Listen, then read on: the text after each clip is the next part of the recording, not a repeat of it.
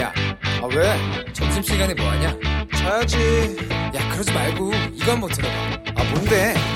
지금 당장 라디오를 켜봐 나른한 오후 깨울 시사 토크쇼 모두가 즐길 수 있고 함께하는 시간 유쾌하고도 신나는 시사 토크쇼 오태훈의 시사본부.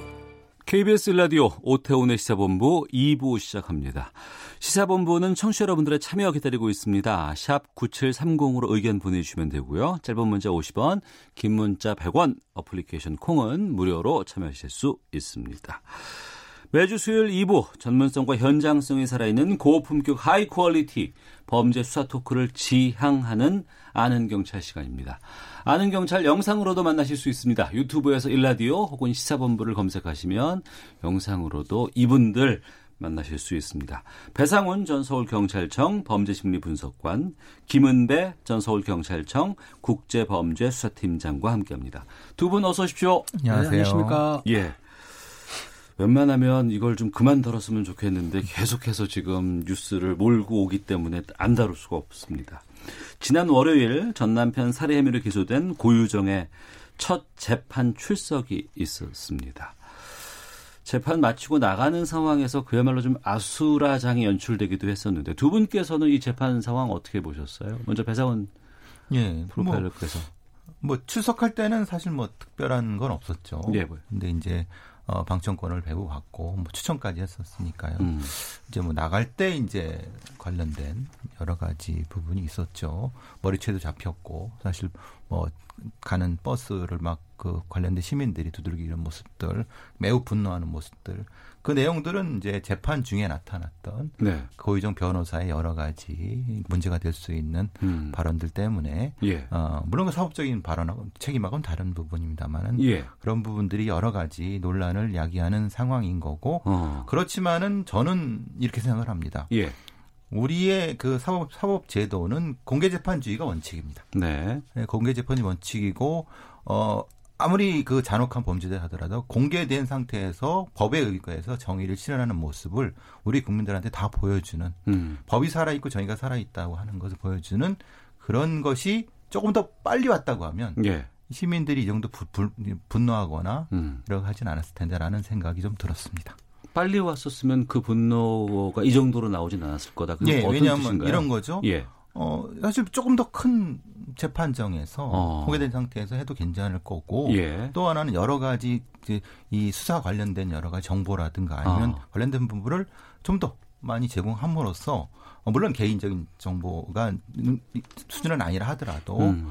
그런 것이 우리 사회에서는 이전에 없었지 않습니까? 예, 예. 그리고 사실 정의가 실현됐는가라는 의문 좀 많이 우리가 알 우리가 의문을 가졌던 사건들이 너무 많았지 않습니까? 음. 그러니까 이 사건도 혹시 돈 가진 자에 의해서 농단이 되는 거 아니냐고 하는 시민들의 그 마음속에서의 분노가 네. 아. 이런 것이 아닐까 싶습니다. 예. 김은배 팀- 팀장께서는요? 처음에 출석할 때 고유정 피고인이 머리 를 얼굴을 가렸어요. 예, 거기서부터 이제 그 방청객이나 시민들이 이제 약간 그 분노를 하기 시작했는데 음. 재판 과정에서 보니까 변호인 측에서 변명을 하는데 모두 진술인데 네. 거의 뭐 최후 진술식으로 얘기를 했어요. 어. 그런데 그런데 완전히 반박이 아니고 거짓말. 음. 그러니까 일반 시민들이나 방청객이 알고 있던 상황에 대해서 정반대적인 일 하니까는 흥분이 극에 달한 거예요. 네. 그런 상황이니까 아마 그 재판이 끝나고 나갈 때 아는 뭐 한 시민이 열이라는 모양이죠. 화나서 머리채를 잡았는데 또 여러 사람이 합세를 했어요. 음. 교도관들이 달려들어서 말리는데도 힘이 딸렸어요. 네. 10m를 끌려갔지 않습니까? 어. 그렇다고 한다면 그 처음 잡은 사람이 뭐 유족인지는 모르겠지만 일단 예.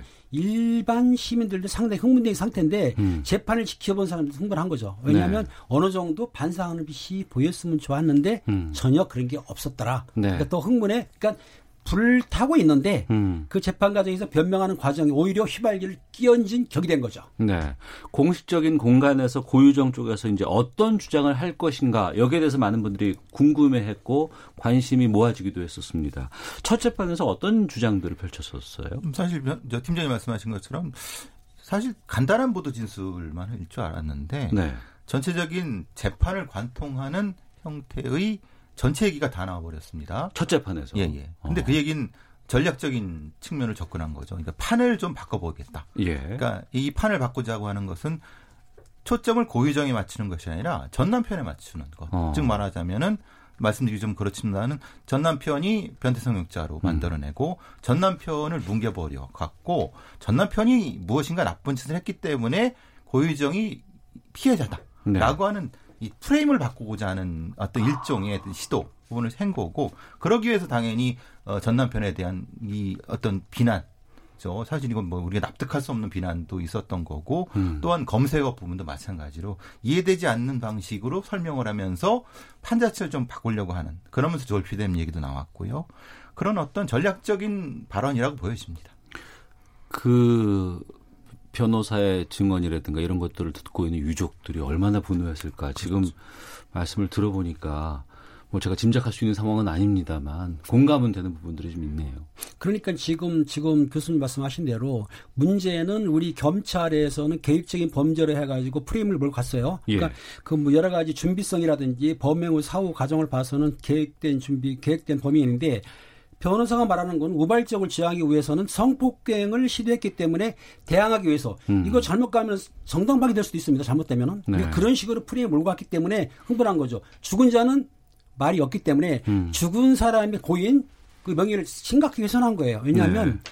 사람이 아니면 변호인도 하지 말아야 될 진술이 있는데 음. 죽은 사람에 대해서 성적으로 너무나 가혹하게 좀 나쁜 사람을 몰았기 때문에 흥분이 도가 좀 지나친 거예요. 네. 어떻든 간에 변호인 측에서는 일단은 우발적이다. 음. 그런데 그것이 성폭행을 막기 위한 방이었다라고 주장하는 쪽으로 몰고 가는 것 같아요. 네. 그런데 이제 사실 미국의 여러 가지 재판들을 보면 이거보다 더 심각합니다. 어. 말하는 공개 재판을 하면서 오히려 피해자를 예. 성폭력의 피해자라든가 살인 사건의 피해자를 엄청나게 비난을 변호인들이 많이 합니다. 아. 재판장이 이걸 제지해야 되는데 예, 예. 미국 같은 공개 재판주의에서도 이런 어떤 전략적인 걸 많이 쓰는 거죠. 어. 지금 고유정과 고유정의 재판 변호인들은 미국에서의 그런 그 공개 재판의 전략을 아주 교묘하게 이용하는 것 같습니다. 그것이 뭐 사업적인 판단을 받느냐 마느냐는 다른 문제고 음. 국민의 정서하고는 분명히 안 맞는 건 맞습니다. 이번에 그 살인의 증거로 쓰여진 그 여러 검색어 있잖아요. 검색어 그렇죠. 예, 예. 그러니까 그 사건 전에 어떤 단어를 검색했는데 이것이 어떤 영향을 끼쳤을까라는 이런 부분들에 대해서 고유정 쪽에서 이유를 댔다고 했는데 그게 좀 황당하다면서요? 황당한 이유가 뭐냐면 이- 즉 이런 겁니다.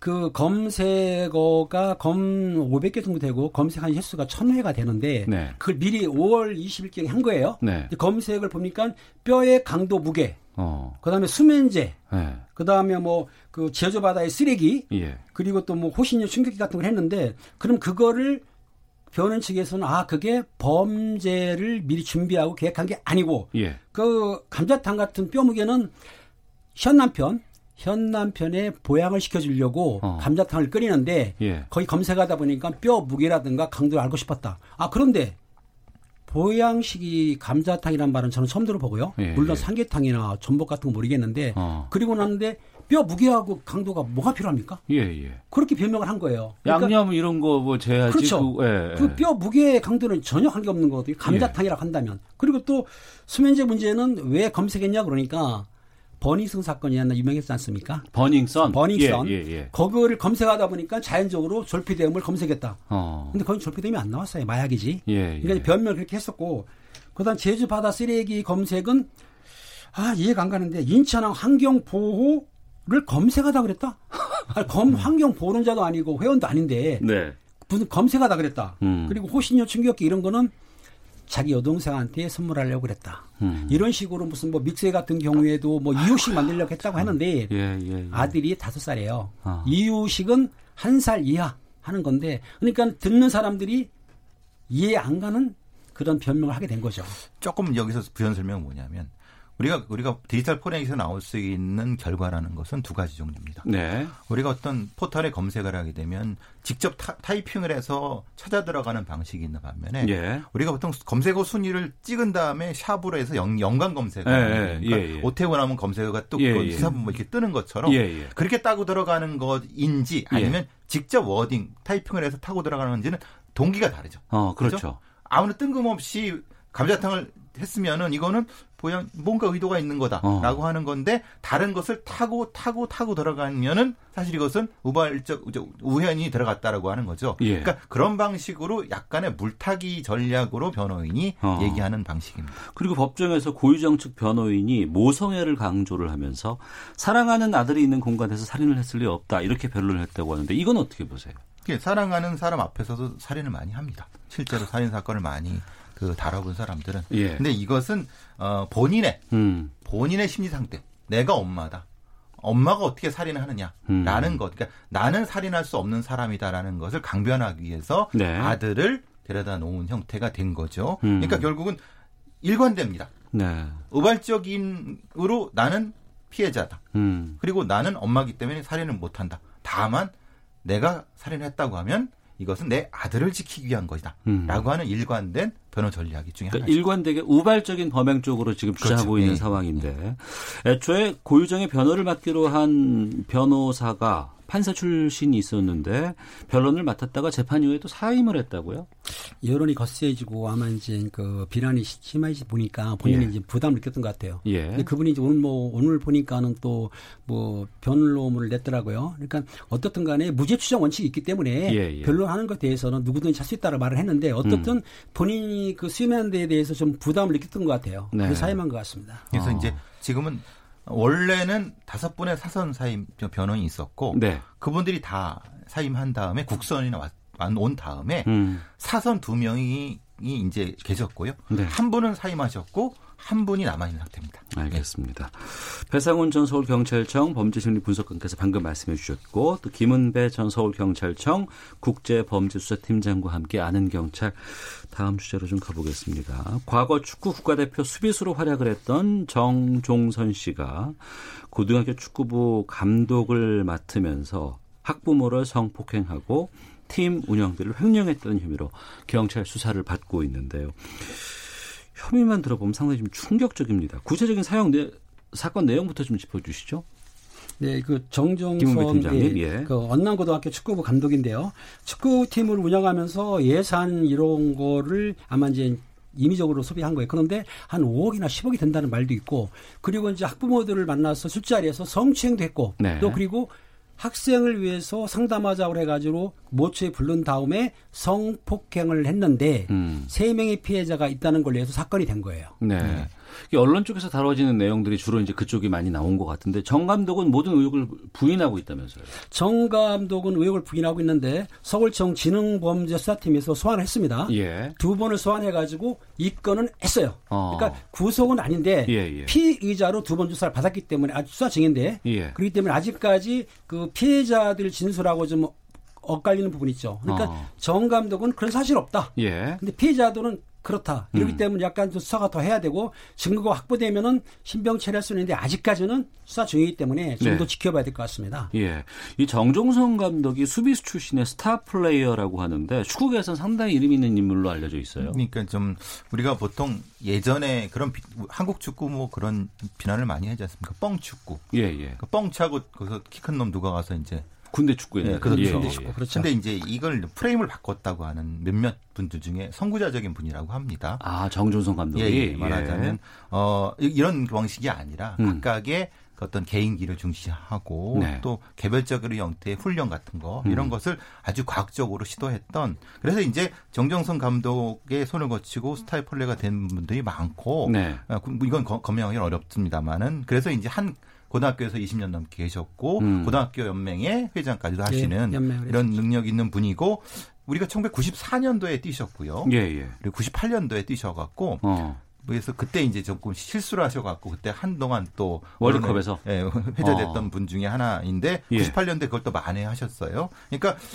축구를 아시는 분들은 일반 대중과는 다르게 아 어. 그분 능력 있고 음. 상당히 그 과학적인 축구를 저 지향하신 분 이렇게 알려진 분인데 이런 얘기가 나와서 상당히 저도 마음이 아픕니다. 예. 피해자들의 폭로를 보면은 학부모들인데 청소는 물론 속옷 빨래 그리고 뭐 강아지 밥까지 챙겨줘야 되는 그런 상황이 있었다고 하고 어, 횡령 의혹도 액수가 상당히 좀 많아요. 횡령이 지금 이제 밝혀진 거는 5억이나 10억대라고 하는데 더 이상 또 바뀔 수도 있습니다. 아무튼 네. 그런 의혹이기 때문에 고등학교 축구 연맹 자리에서도 직무 배제를 시켰어요. 예, 예. 원남 고등학교 축구 감독 것도 배제시켰기 때문에 음. 앞으로 수사를 하게 되면은 액수가 더 늘어날 수도 있고 예. 아니면 또 철저히 하다 보면 줄을 수도 있지만은 일단 언론에서 나오는 건 한 5억이나 10억 정도로 지금 밝혀지고 있습니다. 근데 제가 보기에는 아시다시피 음. 고등학교의 유망주들을 대학교에 이렇게 스카우트하고 그럴 때 네네. 사실 우리가 알게 모르게 어느 정도의 돈이 오간다는 거는 아. 우리 예전에 많이 그 바- 저 보도된 바 아니겠습니까? 리베이트가 있다는 얘기 들었어요. 예, 예. 그러니까 그걸 또 다시 또 뭐 그러니까 근데 뭐 보통 그 정도의 능력 있는 선수들은 매도 왔다 갔다 된다. 뭐 음. 근데 뭐 이건 확인된 사실은 아니고 그냥 업계 관계자들에서 뭐 이제 얘기되고 있는 건데 네. 그러니까 5억에서 10억, 10억 정도가 이제 그 축구단 운영을 통해서 하는 거기 때문에 그 정 감독 같은 경우는 일종의 관해 음. 그러니까 다른 데도 다 비슷하지 않느냐. 네. 그리고 그것은 자기 명의가 아니라 어. 그, 그 어떤 그 축구부 학부모회 예. 명의, 명의 자체가 있기 때문에 이게, 이게 횡령일 수 있느냐. 어. 이런 주장을 정 감독은 하고 있는 거고, 그거에 대한 구체적인 수사가 아직 결과가 나온 네, 상태는 그렇죠. 아닙니다. 예, 그러니까 그 부분인데요. 지금 축구협회에서는 비상대책 회의를 열고 어, 정종선 감독을 스포츠 공정위에 회부하기로 했고 앞서서 고등학교에서는 지금 잠시 지금 직무를 배제시켰죠. 네, 배제한 상황이고 경찰도 뭐 수사한 이후에 구속영장 신청한다고 하던데 양측의 진술이 상당히 지금 엇갈리고 있는 상황이잖아요. 그 성폭행 이 문제가 예. 그 피해자의 진술이 명확하고 하면 좋지만은 명확할 수도 없고 또 보면은 증거가 있어야 되는데 음. 사실상 증거가 부족합니다. 그러다 보니까 진술의 진위가 어느 쪽이 맞느냐에 따라서 수사 기관도 문제지만 수사 기관이 생각하는 거는 재판에 넘겼을 때 유죄를 받아야 되는데 네. 실제로 의심은 가지만 증거가 없으면 검사도 기소하기가 힘든 거예요. 어. 그래서 명확한 증거라든지 아니면 진술이 일관되고 정확하다. 이러면은 기소를 해서 영장을 쓸 수 있겠지만 예. 그렇지 않은 경우에는 영장을 신청하기가 굉장히 부담스러울 겁니다. 이게 진술만 시작- 가지고는. 예, 이게 시작된 게 몇 달 됐지 한 않습니까? 2월 달에 시작된 거 알고 있어요. 하고 6개월이, 6개월 지났는데, 예, 예. 뭐 말하자면 성, 성범죄 같은 경우는 대질 신문이라든가 아니면 여러 가지를 했어야 되는 건데 음. 시간이 이 정도 흘렀다고 하면은 네. 경찰에서도 증거 취득이나 이런 데 고민이 많은 것 같습니다. 지금 음. 상태에서는.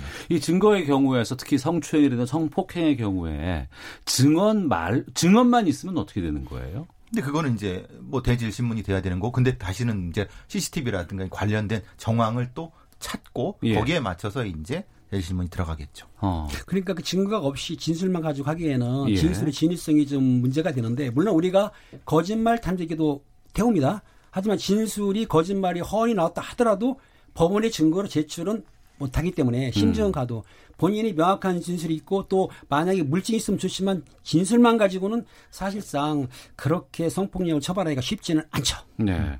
그럼 지금 상황으로 보면은 횡령의 부분이 한 축이 있는 축이 있고요. 것이고 또 한쪽은 성추행, 성폭행의 축이 있는 것이고 지금 그러면은 경찰 쪽에서 주로 보고 있고 지금 이 아, 소환하던 그 부분은 어, 횡령 쪽인가요? 지금 그 진흥수사대가 원래 이제 사기 횡령을 하는 건데 네. 그 횡령 수사를 하면서 겸해서 하는 거죠. 어. 겸해서 하기 때문에 두 사건을 같이 하기 때문에 증거가 나오게 되면 횡령 같은 경우에는 좀 더 쉬울 거예요. 왜냐하면은 뭐 계좌 추적이라든지 돈이 흐름 보면 아는 건데 음. 성폭력 문제에 대해서는 조금 머리가 아플 겁니다. 네. 배상훈 프로파일러께서는 어떻게 보셨어요? 그러니까 지금 이걸 지수대에서 하는 거기 때문에 예. 따로 이거 성범죄를 또 저쪽 흔히 말하는 여청 쪽으로 보낼 수는 없는 상태니까 같이 하는데 음. 증거 취- 취득 때문에 사실은 좀 곤란을 겪고 있는 것 같아요. 수- 예. 수사대 쪽에서 왜냐하면 아까 말씀드린 그 예, 증언밖에 없는 상태고 음. 어. 또 시간이 좀 됐기 때문에 뭐 CCTV 이런 것이 기록이 남아 있지 않을 가능성이 높고 그리고 이것은 서로 간에 이해가 상실되는 부분이 분명히 존재할 수 있기 때문에 그 아마 수사 쪽에서는 좀 고민을 하고 있는 것 같습니다. 근데 네. 입건된 건 확실히 맞는 예. 거고 음. 예. 진행은 지금 되고 있는 상태입니다. 저희가 지금 이 스튜디오에서 뭐 유무죄를 판단하는 건 그렇죠. 분명히 그렇죠. 아니고요. 예, 예. 이런 그 상황이라든가 어떤 조사의 내용들을 좀 살펴보는 입장에서 좀 살펴봤습니다. 자, 매주 수요일 아는 경찰 배상훈 전 서울경찰청 범죄심리분석관 김은배 전 서울경찰청 국제범죄수사팀장 두 분과 함께했습니다. 오늘 아는 경찰은 여기서 좀 인사를 드리도록 하겠습니다. 두 분 말씀 고맙습니다. 감사합니다.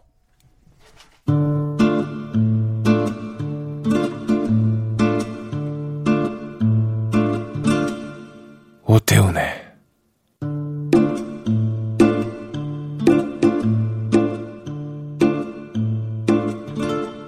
시사본부 예, 1시 24분 지나고 있습니다. 저희가 1부에서 1400회를 맞는 옛 일본 대사관 앞 평화로에서 1400회 수요 집회 열리는 현장 연결을 했었는데요. 다시 한번 연결해서 또 이번에는 정의기억연대 윤미향 대표의 어, 상황까지 또 입장까지 듣는 시간 갖도록 하겠습니다. KBS 정수진 리포터 다시 한번 연결하겠습니다. 정수진 리포터 나와 계시죠? 네, 저는 제7차 세계 일본군 위안부 기리밀이자 1400차 수요 시위가 진행되고 있는 옛 일본 대사관 앞에 나와 있습니다. 어, 12시부터 시작한 수요 시위가 지금 또 막바지에 이르러 가고 있는데요. 이번에는 정의기억연대의 윤미향 대표 만나서 이야기 나눠보도록 하겠습니다. 안녕하세요. 네, 안녕하세요. 네, 안녕하세요. 자, 오늘 1400차 수요 시를 맞아서 감회가 남다르실 것 같아요. 어떠세요? 뭐 사실은 이제 이런 수요 시를 안 해야 되는 세상이 와야 되겠죠. 맞아요. 어, 뭐 그렇지만 포기하지 않고 여기까지 왔다라는 것, 이건 우리가 이겼다라는 것을 드러내는 것이고 아베는 뭐라고 해도 넌 졌다. 라고 이야기를 하고 싶으네요. 아베, 넌 졌다. 우리가 이겼다. 네. 네, 수요 시위가 1,400회 정말 엄청난 오랜 시간 동안 이어져 오고 있는 건데 그 원동력은 뭐라고 생각하세요?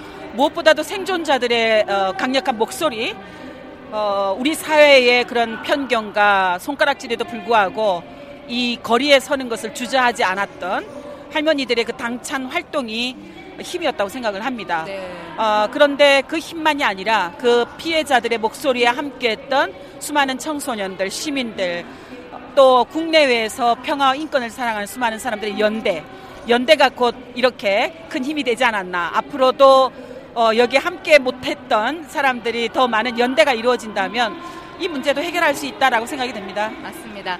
자, 그런데 북한의 일본군 위안부 및 강제징용 피해자 단체가 이 정의기억연대에 일본 아베 신조 총리 규탄 성명을 담은 연대사를 전달했잖아요. 어떤 내용이었습니까? 무엇보다도 지금 그 피해자들의 배상 판결에 대해서 일본 정부가 경제적인 압력으로 피해자들에게 굴종을 강요하고 있잖아요. 또 직접적인 행사보다는 어, 피해국의 정부를 압력함으로써 외교적인 압력, 국제적인 압력, 경제적인 압력 그것을 통해서 피해자들이 무릎 꿇기를 강요하는 이런 행태에서 북의 메시지 속에서 굉장히 강한 그런 어떤 규탄을 담고 있고요. 네. 어, 1400자 수요 시에 기해서 또 제7차 세계 일본군 위안부 기리미를 기해서 여기에 참석한 시민들과 그리고 국내외 모든 사람들이 함께 연대해서 일본 정부의 전쟁 범죄를 꼭 해결해내자라는 결의가 함께 담겨 있습니다. 네. 참 일본이 지금 위안부 사진전을 중단을 하고 또 독일에서 열리는 전시회에서도 소녀상을 철거하는 등 좀 탄압을 하고 있는데 이렇게까지 하는 이유가 뭐라고 생각하세요? 아마 우리를 도와주기 위해 그런 게 아닐까요? 아, 탄압하면 탄압할수록 소녀상 건립은 더 세계로 확산될 것이고 아, 지금 그 오히려 전시 중단 때문에 세계 각지에 소녀상 대기 캠페인이 확산되고 있는 것 아마 아베는 네. 보고 있을 거예요. 그러니까 어, 아베가 우리를 도와주고 싶어서 아마 안달이 난 모양인데 오늘 1400차 수요 시도 그런 게 아닌가 싶습니다. 만약 아베가 어, 피해자들에게 공식 사죄하고 배상했다면 이 수많은 시민들이 세계 각지에서 우리와 함께 목소리를 내고 있는 분들이 위안부 문제를 알게 되는 기회를 놓쳤을 거예요. 아. 근데 어, 그렇게 어, 강제 어, 가- 어, 강제 연행을 부정하고 또 피해자들의 역사를 지우고 하려고 하는 그런 일본 정부의 폭력적인 행태가 오히려 일본군 위안부 피해자들의 목소리를 세계 더 확산시켜주고 있다. 일본은 들어야 된다라고 생각을 합니다. 근데 또 지난 1월에 세상을 떠나신 고 김복동 할머니의 인생을 기록한 영화가 최근에 또 개봉을 했어요. 그 관객들이 영화를 보고 어떤 걸 얻어가면 좋겠다라는 바람이세요. 아 피해자들은 불쌍한 존재가 아니었구나. 우리에게는 인권과 평화를 위해서 이렇게 살아라라고 가르쳐주는 깃발과 같은 존재였구나. 아, 할머니는 우리에게 깃발이 되어서 그렇게 사셨어요. 아, 그 영화를 보시고 많은 사람들이 봤으면 좋겠어요. 네. 영화를 보시고 아 김복동 할머니가 끄는 저 깃발 아래 모여서 함께 걸어가면 이 땅에 평화는 오겠구나, 이 땅에 인권 오겠구나라는 것을 배울 수 있었으면 좋겠습니다. 그래서 김복동 영화가 저는 어, 세계 사람들을 많이 울려줬으면 좋겠고 네. 다른 한편으로는 콩고와 우간다라든가 지금 무력 분쟁 지역에 성폭력 피해입은 여성들이 있잖아요. 그 여성들도 김복동 영화를 봐서 어, 우리도 저 언니처럼 저 선배처럼 저렇게 포기하지 않고 싸우면 이런 지지와 격려를 받겠구나 하는 그런 희망을 갖게 되기를 바라고 있습니다. 참 안타까운 사실은 점점 할머님들이 돌아가셔서 또 생존자들이 얼마 안 남은 거잖아요. 지금 몇 분 생존해 계신 거죠? 지금 어, 남쪽에 20명이 생존해 계시고요. 네. 북쪽에는 한 분도 생존해 계신 분이 없습니다. 아. 그러니까 굉장히 안타까운 현실이고 그만큼 시간이 없다는 걸 의미하죠. 그러니까요. 대만에도 중국에도 필리핀에도 인도네시아에도 동티모르에도 생존자 숫자는 거의 한 자릿수로 줄어들고 있어요. 그러니까 그건 어떤 의미냐면은 일본 정부 너희들 용서받을 시간이 그만큼 촉박하다라는 것. 피해자들이 살아 있을 때 사죄를 해야 용서받을 수 있죠. 어, 우리도 우리도 대신해서 용서할 수가 없습니다. 피해자들이 다 돌아가신 이후에 그러니까 시간이 없기 때문에 어, 스무 분이 다 살아 계실 때 그리고 또 한 분이라도 피해자가 살아 있을 때 일본 정부는 용서받을 기회를 가져라라고 얘기하고 싶, 싶습니다. 마지막으로 어떤 활동 그러면 계획하고 계신지 여쭤볼게요. 지금 저희가 김복동 영화를 통해서 생기는 수익금을 가지고 어떤 일을 추진하냐면은 우간다 내전에서 성폭력 피해를 입은 여성들이 사는 굴루 지역이 있어요. 네. 그곳에 김복동 센터를 세워요. 네. 김복동 센터를 세워서 어, 성폭력으로 태어난 아이들에게도 교육받을 권리가 있다라고 말씀하셨던 김복동 한 메시지를 담아서 네. 김복동 학교를 세우고 또 김복동 어, 어, 작업장을 만들어서 그 여성들이 성폭력 피해를 입었지만 존중받고 자활을 할 수 있도록 그리고 그 자활을 통해서 생산되는 물건들은 또 판로를 만들어서 나라를 건너 나라를 건너 우리 땅에도 오고 드디어는 저는 어떤 꿈을 꾸냐면은 우간다 아이들이 장차 자라서 인권운동가가 평화운동가가 되어서 유엔에 서서 어. 김복동 할머니 인권을 이야기하는 세상 그런 세상을 저희가 내년에 어, 문을 엽니다. 아. 벌써 땅을 매입을 했고요. 네. 어, 이 방송을 들으시는 분들이 나도 김복동 센터에 일조하고 싶다라는 분들은 언제든지 연락 주시면 그 기회를 드리도록 하겠습니다. 알겠습니다. 계획하신 일 다 잘 이루시길 바랍니다. 네, 네, 고맙습니다. 네, 지금까지 정의경연대 윤미향 대표 만나봤습니다. 자, 수요 시위 내내 구호도 다 함께 외치고 또 문화 공연과 연대 발언 또 자유 발언도 계속 이어지고 있는데요. 예. 오늘 이 수요 시위 시작을 함께 했던 분들의 대부분이 끝까지 지금까지도 함께 하고 있습니다. 여러 지역에서 온 학생들도 있고요. 가족들도 있고 그리고 봉사자들도 있고 음. 모두가 다 함께 어우러지면서 이 시간의 의미를 되새겨 보고 있는데요. 오늘 참여한 시민 들 중에 한 분, 아, 두 분이네요. 두 분 모셔봤습니다. 이야기 나눠볼게요. 안녕하세요. 안녕하세요. 네, 본인 소개 부탁드릴게요. 네, 안녕하세요. 행동하는 학생 공동체 꿈꾸는 고래에서 활동하고 있는 최지인이라고 합니다. 반갑습니다. 네. 오늘 수요 시위 나오시게 된 그 마음을 좀 들어보고 싶어요. 아, 어, 이제 위안부 할머님들이 이제 어, 일본에 대해서 배상과 사죄를 못 받는 거는 항상 이제 뉴스에도 나오고 언론에도 나오는 얘기잖아요. 네. 근데 이제 저희가 실천을 하려 하면은 우리가 무엇을 해야 하느냐라고 할 때 우선은 집회 참여가 저희가 생각하기에는 그게 실천적으로 행동할 수 있는 네. 네, 행동이라 생각을 해서 그런 마음으로 참여를 하게 되었습니다. 더운데 괜찮으세요? 네, 좀 참을 만 합니다.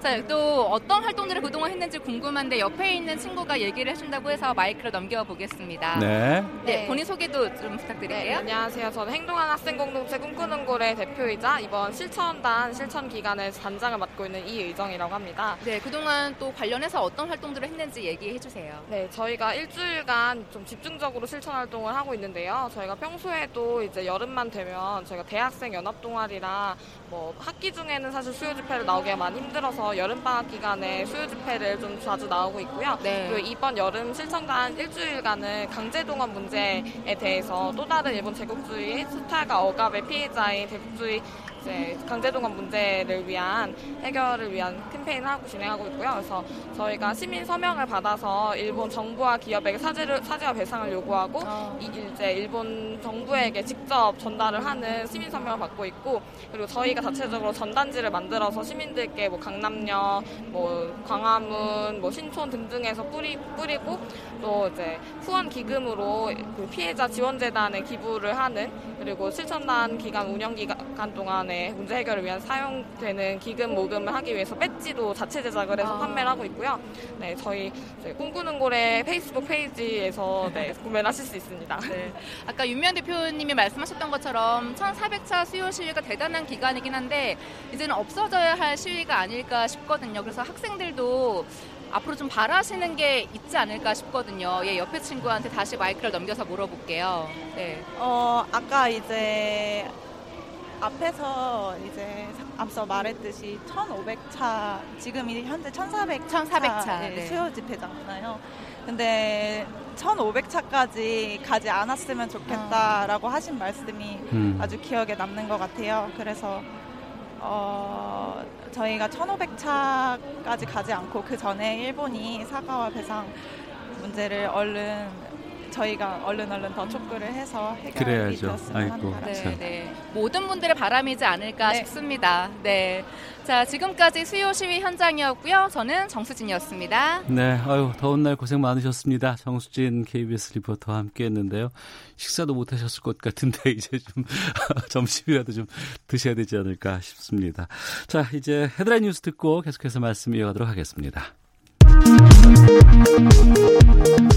문재인 대통령이 장관과 장관급 후보자 7명에 대한 인사청문 요청안을 오늘 국회에 제출했습니다. 인사청문회법은 요청안이 제출된 뒤 국회가 20일 이내에 청문 절차를 마치도록 하고 있습니다. 홍남기 경제부총리 겸 기획재정부 장관이 하반기 중 16조 5천억 원 규모의 사회 간접 자본 사업을 집행하겠다고 밝혔습니다. 최근 10년간 국내에 수입된 폐타이어의 92%가 일본산으로 드러났습니다. 더불어민주당 유승희 의원은 폐타이어를 포함해 일본에서 수입되는 폐기물 전반의 안전성 문제를 철저히 살펴야 한다고 말했습니다. 해외에서 원정 도박을 한 혐의를 받는 양현석 전 YG엔터테인먼트 대표와 그룹 빅뱅 전 멤버 승리에 대해 경찰이 정식 수사에 착수했습니다. 5.18 북한군 배우설을 주장하는 글을 인터넷 블로그에 올렸다가 방송통신심의위원회로부터 삭제 조치를 받아 소송을 제기한 지만원 씨가 대법원 판결에서 최종 패소했습니다. 지금까지 헤드라인 뉴스 정한나였습니다. 이어서 기상청의 송소진 씨 연결합니다. 미세먼지와 날씨 정보입니다. 한여름 폭염이 기승을 부리고 있지만 가을처럼 파란 하늘이 드러난 곳이 많습니다. 공기가 깨끗한 상태여서 대부분 가시거리도 20km 안팎으로 길게 트여 있는 상태입니다. 하지만 무척 무더운데요. 현재 전국 대부분 지방에 폭염특보가 이어지고 있고 한낮 기온이 서울과 대전 35도, 대구 34도, 제주 31도까지 오르겠습니다. 크게 오른 기온에 대기가 점차 불안정해지면서 중부 내륙과 전 라도는 밤까지 천둥 번개를 동반한 요란한 소나기가 쏟아지는 곳이 있겠습니다. 한편 밤부터는 북상 중인 태풍 크로사의 영향으로 동해안과 경상도, 제주도에 비가 오겠고 내일은 전국에 비가 내리겠습니다. 강원도와 경상도 등 동쪽 지역을 중심으로 강풍과 폭우가 예상되는데요. 특히 강원 영동과 경상 해안 지역에는 곳에 따라 250mm 이상의 집중호우가 쏟아질 전망이어서 각별히 주의를 하셔야겠습니다.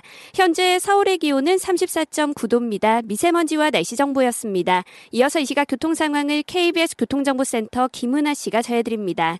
네, 이 시각 교통정보입니다. 고속도로는 교통량 많지 않지만 돌발 상황 때문에 영향받는 곳들이 있습니다. 경부고속도로 부산 방향 한남에서 서초 사이와 신갈분기점에서 수원까지 막히고요. 충청권은 회덕분기점에서 짧게 밀리다가 증약터널 1, 2차로에서 승용차 관련 사고 처리하고 있어 비룡분기점 부근 2km 구간에서 정체가 되고 있습니다. 옥천 부근 2, 3차로에서도 작업을 하면서 부근 2km 구간에서 속도 못 냅니다. 중부내륙고속도로 양평 쪽은 진남터널 부근 갓길에서 화물차 관련 사고가 났고요. 평택제천고속도로 제천 방향 금성터널 안쪽 2차로에서는 고장난 화물차를 처리하고 있어서 차로 변경에 유의를 해주셔야겠습니다. 호남고속도로 지선 대전 방향 서대전 분기점 부근 2차로에서는 작업하면서 2km 구간에서 정체입니다. 유성분기점에서 북대전 나들목 사이 6, 6, 6km 정체 역시 작업 때문이고요.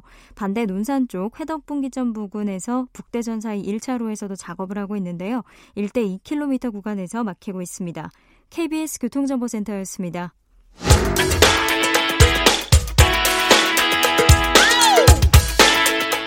오태훈의 시사본부는 여러분의 소중한 의견을 기다립니다. 짧은 문자 50원, 긴 문자 100원의 정보 이용료가 되는 샵 9730, 우물정 9730번으로 문자 보내주십시오.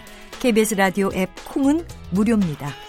KBS 라디오 오태훈의 시사본부. 지금 여러분은 대한민국 라디오 유일의 점심 시사 프로그램을 듣고 계십니다.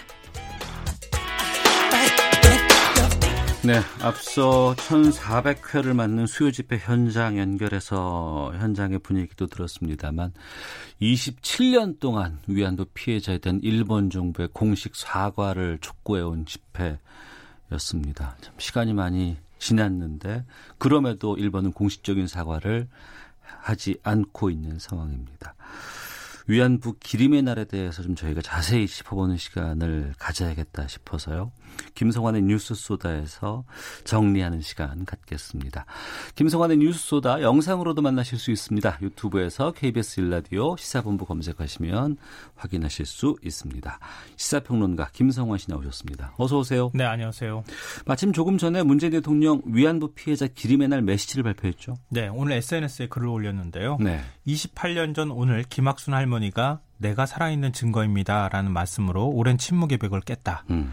아, 정부는 일본군 위안부 피해자들의 존엄과 명예를 회복하기 위해 최선을 다하고 위안부 문제를 국제사회와 공유하고 확산해 나가겠다 이렇게 밝혔습니다. 네. 아무래도 문재인 대통령이 이제 그 집권 이후에 위안부 기림의 날을 국가 기념일로 지정을 했거든요. 예. 그러니까 각별한 관심을 갖고 있었고 음. 또 2015년 박근혜 정부 시절에 한일 위안부 합의가 있었지만 사실상 파기가 된 거 아니겠습니까? 네. 그런 연장선에 있어서 문 대통령의 각별한 관심이 어, 드러난 그런 메시지가 아닐까 싶습니다. 예. 28년 전 오늘 1991년 8월 14일 이 수요 시위라든가 위안부 기림의 날 모두 김학순 할머니를 빼놓고 얘기할 수는 없잖아요. 우리가. 네, 맞습니다. 지금 이제 1991년 8월 14일이라고 말씀하셨는데 당시 67세였던 김학순 할머니가 일본군 위안부 피해자로는 처음으로 피해 사실을 공개적으로 증언한 날입니다. 음. 그래서 이 날이 의미가 있는 것이고요. 이 일을 계기로 위안부 피해자들의 증언이 잇따랐고요. 어, 하지만 일본 정부는 군 위안부를 운영한 사실을 계속 인정하지 않았습니다. 네. 근데 그때 미야자와 기이치 일본 총리가 방한을 하게 되는데요. 음. 그 방한을 계기로 그러니까 1992년 1월 8일 수요 시위가 처음 시작이 됐습니다. 그러니까 1회 수요 집회가 열린 거 아니에요? 네, 그렇죠. 92년 1월에. 예, 맞습니다. 아. 그리고 난 다음에 27년 7개월 동안 지금 계속 이어지고 있기 때문에 우리가 음. 한 28년 됐다 이렇게 지금 표현을 하는 것이고요. 예. 그러니까 그 발단은 다 김학순 할머니로부터 시작이 됐다 이렇게 볼 수 있는 거죠. 음. 그러니까 김학순 할머니가 첫 공개 증언 기자회견을 통해서 밝힌 내용들 그때와 지금은 상황이 많이 다르잖아요. 그렇죠. 네. 당시는 위안부라는 존재조차 잘 몰랐던 시절이었어요. 당시에 MBC 뉴스에서 이걸 한 걸 봤거든요. 네. 정신대라는 단어를 쓰더라고요. 예, 맨 처음에 정신대라고 표현했었어요. 예, 예. 그래서 그 당시에 그러니까 한국 정신대 연구회, 어. 한국 정신대 대책협의회, 예. 지금 정대협이라고 하는 단체가 음. 바로 그 무렵쯤에 나온 거예요. 네. 근데 이게 시작은 1988년 정도부터였어요. 그러니까 여성 단체들이 당시 이제 민주화 이후부터 시작된 얘기인데요. 여성 단체들이 중심이 돼서 일반군 위안부 문제를 제기하기 시작합니다. 음. 그래서 1990년부터는 한국 정신대 연구회하고 정신대 대책협의회가 조직이 됐고요. 네. 어, 그렇지만 사료가 많지 않아서 피해자가 또 나서지도 않은 상황이었거든요. 그러니까 이걸 어떻게 증명할 것이냐 이 문제가 남아 있었던 거예요. 음. 이런 상황에서 김학순 할머니가 처음으로 딱 공개적인 자리에 등장한 거죠. 예. 그러니까 과거 내가 이런 그 피해를 겪었다라고 얘기를 하고 나니까 그 파장이 클 수밖에 없었던 거죠. 음. 근데 이건 국내는 물론이고 네덜란드나 타이완 뭐 비롯해서 일본이 해외 주둔하고 점령을 했던 곳들 그리고 거기에서 관련된 사람들 이런 사람들의 입으로부터 피해 사실이 막 증언이 쏟아져 나오기 시작하는 거죠. 그리고 국내에서는 어 그렇게 해서 피해자로 나타나신 분 중에 한 분이 바로 김복동 할머니입니다. 네. 그러니까 여기서 김복동 할머니의 생전 목소리를 한번 들어볼까요? 예. 쟤는 미워도 사람을 미워하지 마라. 음. 옛날 말이 있잖아요. 예. 정부하고 우리가 싸우는 기지 음. 국민들하고 싸우는 건 아니잖아요. 예, 예. 그래서 우리 교포들도 많이 살고 음. 도와주고 싶은 마음은 많아서나 뭐 내가 좀 미천이 짧아서 조금이라도 돌봐주지만 그 돌보는 거는 이거하고는 관계가 없잖아요. 하고 싶은 말은 하루라도 빨리 해결이 나야 국민들도 마음을 놓을 텐데 네. 이 더운데도 불구하고 매주마다 나오시는 걸 볼 때는 참말로 고맙고 음. 어, 뭐라고 말할 수가 없어요. 예. 어, 내 내가 당한 일 끝이 국민들이 나와서 한영을 해주고 또 학생들이랑 전체적으로 나와서 후원을 해주니까 늙어가는 우리들에게 무슨 힘이 있습니까? 언제는 젊은 사람들로 믿고 네. 어, 내가 소외시가 안 나간 지가 오래됩니다. 음. 피아놓기 미안하고 우리들만 이래 덜 앉아 있겠네로 국민들 보기에 진짜 미안하고요. 예. 고맙고 그렇습니다. 네. 바로 1년 전이었습니다. 저희 시사본부에서 광복절에 이제 음. 할머니와 인터뷰를 했고 또 이제 더 이상 어, 할머니 육성을 좀 들을 수는 없는 상황이 됐네요. 1년 사이에 정말 좀 여러 가지 감회가 드는데. 음, 많은 분들이 계속 이제 돌아가고 계시는 거죠. 그게 네, 너무 네. 안타깝고, 뭐, 오늘 이용사 할머님하고 기론호 할머님이 나왔다고 말씀하시는데 지금 20분밖에 생존자가 남아 계시지 않잖아요. 그러니까요. 그리고 대부분 지금 병환 중이시거나 음. 아니면 뭐 치매 걸리신 분들도 계셔서 지금 더 이상 증언을 하려고 해도 증언할 수가 없는 상황이거든요. 네. 그런 부분이 좀 안타깝습니다. 그 앞서서 그 정의기억연대 윤미향 대표 같은 경우에는 이분들이 살아계실 때가 일본이 사죄하고 속죄할 수 있는 마지막 시간이다. 빨리 해야 된다라고 계속해서 말씀을 하시는데. 김학순 할머님은 마지막까지 음. 그 마지막으로 남기신 말씀을 제가 또 오늘 보고 왔거든요. 예, 예. 어, 끝까지 일왕이라는 표현을 쓰셨어요. 김학순 할머니께서. 어, 김학순 할머니께서 예, 예. 일왕이라고 얘기하시고 아. 일왕한테 내가 끝까지 사죄를 받았으면 좋겠다. 예. 이런 말씀하셨는데 뭐 결국 그, 그 뜻은 이루지 못한 상황이죠. 하지만 그 할머니의 용기가 지금의 상황까지 오지 않았나 네. 그런 결정적인 계기고 씨앗이 되지 않았나 싶은데 그 김학순 할머니는 어떤 분이셨어요? 어, 너무 막 기구한 인생이어서 제가 다 말씀드리긴 그런데요. 좀 축약해서 말씀드리면 1924년 중국 우리가 이제 길림이라고 부르는 음. 지린에서 태어나셨어요. 그러니까 100일도 되기 전에 아버지가 사망을 했고요. 어머니가 이제 자녀들이 있으니까 그 아버지가 뭐 돌아 남편이 이제 숨진 상태였기 때문에 평양으로 다시 되돌아옵니다. 어 그리고 굉장히 어려운 생활을 하게 되는데요. 뭐 재혼을 했지만 어 김학순 할머니하고 사이가 별로 좋지 않았다고 하고요. 그래서 17세에 중국으로 이제 그 베이징으로 건너가려고 갑니다. 가서 베이징에 도착하자마자 일본군에게 잡혀서 군부대로 끌려가게 되는데요. 근데 베이징 부근의 군 위안소에 배치가 돼서 한 두 군데 정도 배치가 됐던 것으로 그 기억을 하시더라고요. 근데 위치가 정확하게 어딘지를 나중에 음. 이제 증언을 하면서도 이게 좀 많이 헷갈렸던 측면이 있는데요. 여기서 굉장히 큰 고통을 겪으셨고요. 어, 군인들이 토벌을 나간 틈을 타서 어, 조선인의 도움으로 위안소를 탈출할 수 있었습니다. 네. 근데 그 인연으로 그 도움을 줬던 조선인과 결혼을 하셨어요. 어. 그래서 그 사이에서 자녀들을 낳고 상하, 상하에서 살다가 어, 해방을 맞게 되는 거죠. 그래서 1946년 인천을 통해 귀국했는데 딸은 콜레라로 잃고 어, 남편은 한국 전쟁 중에 사망을 하고요. 아들이 한 명 남아 있었는데 그 하나만 남은 아들마저 죽으니까 여러 번 자살을 시도했었다고 합니다. 그래서 음. 혼자 굉장히 외롭게 사시다가 어, 한 번은 치료 사업을 나가셨다 그래요. 그런데 그 자리에서 원폭 피해자를 만나셨어요. 네. 할머니를. 어. 그래서 당시 원폭 피해를 당했을 때 억울했던 사연이나 이런 것들을 들으면서 어. 어, 나도 이걸 뭔가를 누군가에 얘기해야 되겠다. 음. 다시는 이런 서름이나 고통을 겪어서는 안 되겠다. 이제 그런데 용기를 얻어서 증언을 하게 됐던 거죠. 그러니까 그야말로 그때 당시의 말씀을 들어보면 신문이나 뉴스에서 거짓말을 하는 걸 보고 정말 참을 수가 없다. 음. 그래서 내가 밝혀야 되겠다라고 해서 세상에 공개 기자회견을 열었는데 이 위안부 문제를 처음 세상에 알린 사람이 또 한국인이 아니라 일본의 기자였다면서요. 이게 참 아이러니한 사실인데요. 아사히 신문의 우에무라 다카시라고 하는 기자였습니다. 예. 그러니까 앞서 제가 1991년 8월 14일 그날 이제 첫 증언이 있었다고 말씀드렸잖아요. 음. 아사히 신문이 보도한 건 8월 11일이었습니다. 네. 그러니까 오사카판 사회면에 이 기사가 실렸는데요. 이것도 사실은 아사히 신문 본판에 실으려고 했는데 오사카판으로 좀 밀렸었다고 해요. 아. 근데 이때 이제 김학순 할머니 그 증언이 공개가 되면서 파장이 엄청나게 커지는데요. 그 당시 정대협이 어, 김학순 할머니의 증언을 먼저 입수를 했다 그래요. 네. 근데 그 과정에서 우에무라 기자가 그 내용을 알게 됐고 그러면서 일본 언론에 처음으로 보도를 한 거죠. 네. 그 사실 아사히 신문은 1982년부터 위안부 피해자 문제를 집요하게 파고들었습니다. 특히 그 중심에 우에무라 기자가 있었는데요. 그러니까 위안부 피해자의 증언만 보도한 게 아니고 일본군이 위안소를 운영한 사료까지 발굴을 해서 보도를 했습니다.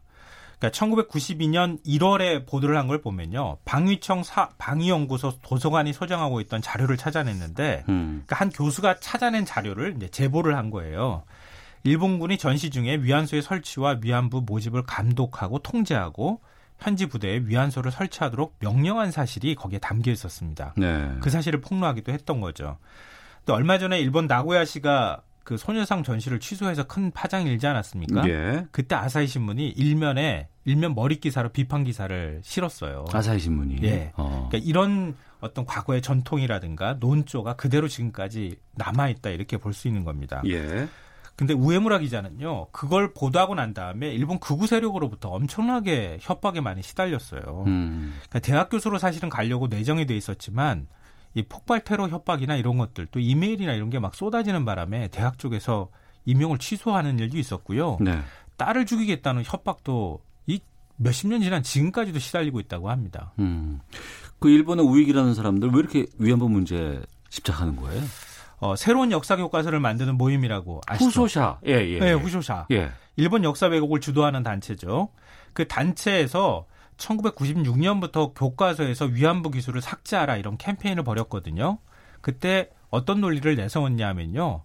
종군 위안부를 거론하는 것은 일본인으로서의 자각과 기계를 짓밟고 일본이라는 국가를 정신적으로 해체하기 위해 국제적인 반일 세력이 연대해 전개하는 거대한 일본 파멸의 음모다. 음모라고요? 예. 어. 이렇게 규정을 했어요. 그러니까 일본 우익은 일본은 가해자가 아니라 피해자라고 생각합니다. 그러니까 전범국의 책임이라고 하는 생각은 안 하고 음. 원폭 피해국이라는 사실만 강조하고 네. 그러면서 전쟁의 피해자라는 인식을 지금 공유하고 있는 거예요.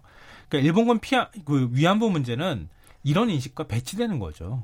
그렇기 때문에 굉장히 뼈아픈 과오에 해당이 되기 때문에 자꾸 네. 이걸 좀 바꾸려고 하는 움직임을 보이고 있는 거죠.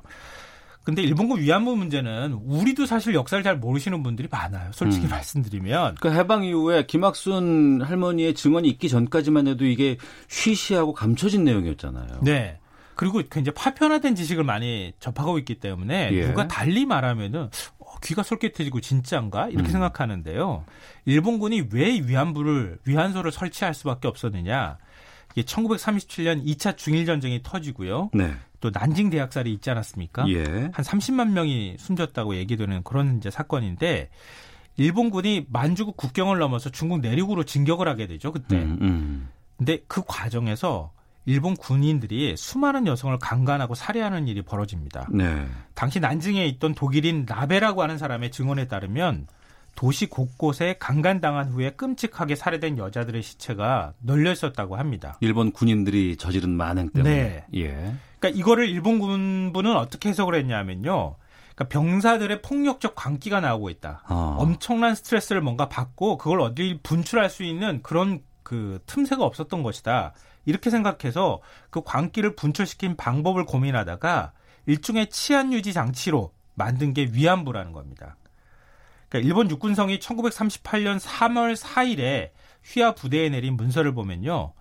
위안부 모집에서 군이 통제하고 음.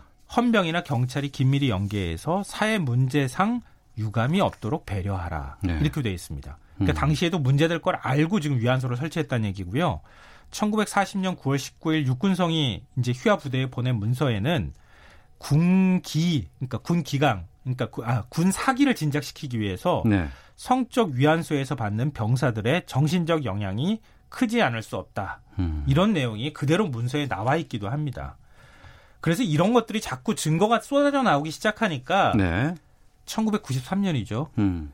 일본 정부 고노다마를 발표하게 되는 거죠. 아, 93년에. 네. 그렇죠. 예, 예. 그러니까 고노 요헤이 당시에 내각 그 관방 장관이 음. 이제 담화를 발표하는데요. 그 담화 내용을 보면 제재 작년부터 위안부로 강제 동원이 있었는지 없었는지 조사를 했다. 그 음. 조사한 결과 위안부 강제 동원 사실이 있었다. 네. 그리고 위안분들은 참혹한 현실에서 고통받았다고 하는 내용이 나옵니다. 음. 그러니까 이건 움직일 수 없는 증거라고밖에 볼 수가 없, 아, 있는, 거- 아, 볼 수가 없는 거죠. 네. 그걸 지금 자꾸 지우려고 하는 움직임을 보이고 있는 겁니다. 음. 그런 반박할 수 없는 증거가 있고 또 거기에 대해서 일본인 스스로 사과를 한 경험도 있다고 하는데 네. 뭐 지금 상황이 뭐 달라져서 뭐 다시 또 말을 바꾸고 있고 지금 일본의 경제 도발까지도 나오고 있는 상황입니다만 그쪽은 그렇다고 치고 지금 국내에서 이런 일본인들과 비슷한 논리를 주장하는 사람들이 있어요. 뭐 요즘 반일 종족주의란 책이 큰 논란이잖아요. 예, 예. 음, 근데 조금 만- 전에 말씀하셨던 거에서 제가 참고로 왜 일본의 태도가 이렇게 바뀌었을까 궁금하신 분들이 있어서 말씀드리면요. 그 고노 다마가 발표될 때 일본이 자민당의 장기 집권이 이루어지잖아요. 네. 그때 처음으로 자민당이 과반이 깨집니다. 음. 그래서 야당들이 일종의 연정 같은 걸 구성해요. 네. 그랬을 때 만들어진 내각이 바로 이 그 일본 정부가 당시에 고노다마를 발표했던 시점하고 일치합니다. 음. 그러니까 일종의 지금 자민당하고 또 다른 연립 정권이 만들어졌던 시기였다. 그리고 네. 야권의 힘이 강했을 때였다. 그러니까 정치적인 어떤 상황 때문에 그게 가능했던 거였다. 네, 당시로는. 맞습니다. 근데 지금 그걸- 그렇지 않고. 지금 그걸 다 부인하고 있는 상황인 거죠. 예, 예. 어, 뭐 얘기 이어서 말씀드리면요. 그 반일 종족주의란 책이 뭐 화제가 돼서 제가 사실은 저는 방송을 하는 처지기 때문에 어떤 책인지를 알아야 방송을 할 수 있으니까 사러 갔더니 서점에 한 100권씩 쌓여 있고 하더라고요. 베스트셀러까지 올라왔다고 하는데요. 위안부 문제를 어떻게 보도했, 아, 그, 기술했는지를 살펴봤어요. 그랬더니 이런 표현이 나옵니다.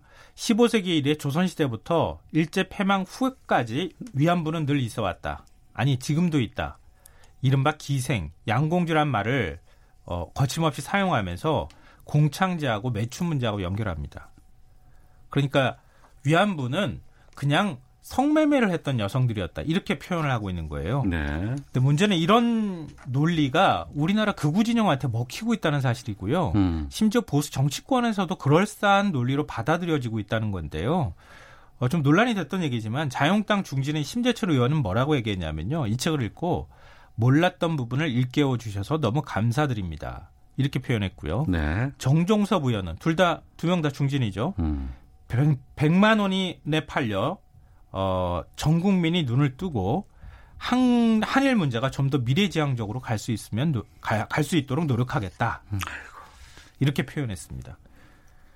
어, 근데 사실 이런 문제만 남아 있는 게 나와 있는 게 아니고요. 뭐 일본이 착취를 했다고 하는 논리는 착취가 아니었다 이렇게 얘기하고요. 어, 일본군 강제 그 징용을 통해서 피해자들이 있잖아요. 그것도 일본 기업은 전부 다 다 돈을 줬다 이렇게 표현합니다. 예. 왜 돈을 줬다고 하는 논리가 나오냐면은 어 이 징용 피해자들이 사강 이 기숙사 같은 데서 생활했는데 조선인이 사감을 했다는 거예요. 음. 그 조선인 사감이 다 돈을 떼어 먹은 것이다. 이런 논리를 동원합니다. 뭐 제가 굳이 말씀드리지 않아도 이런 논리는 일본의 극우 주장하고 거의 똑같은 거죠. 네. 알겠습니다. 아이고, 참. 청취자 4660님께서 영화 김복동 보려고 사연 시간 알아보는데 새벽이나 한밤중밖에 없습니다. 안타깝습니다. 많은 사람들이 볼 수 있는 시간대로 배정돼서 아, 많은 분들과 함께 할 수 있기를 바랍니다라는 의견도 보내주셨습니다.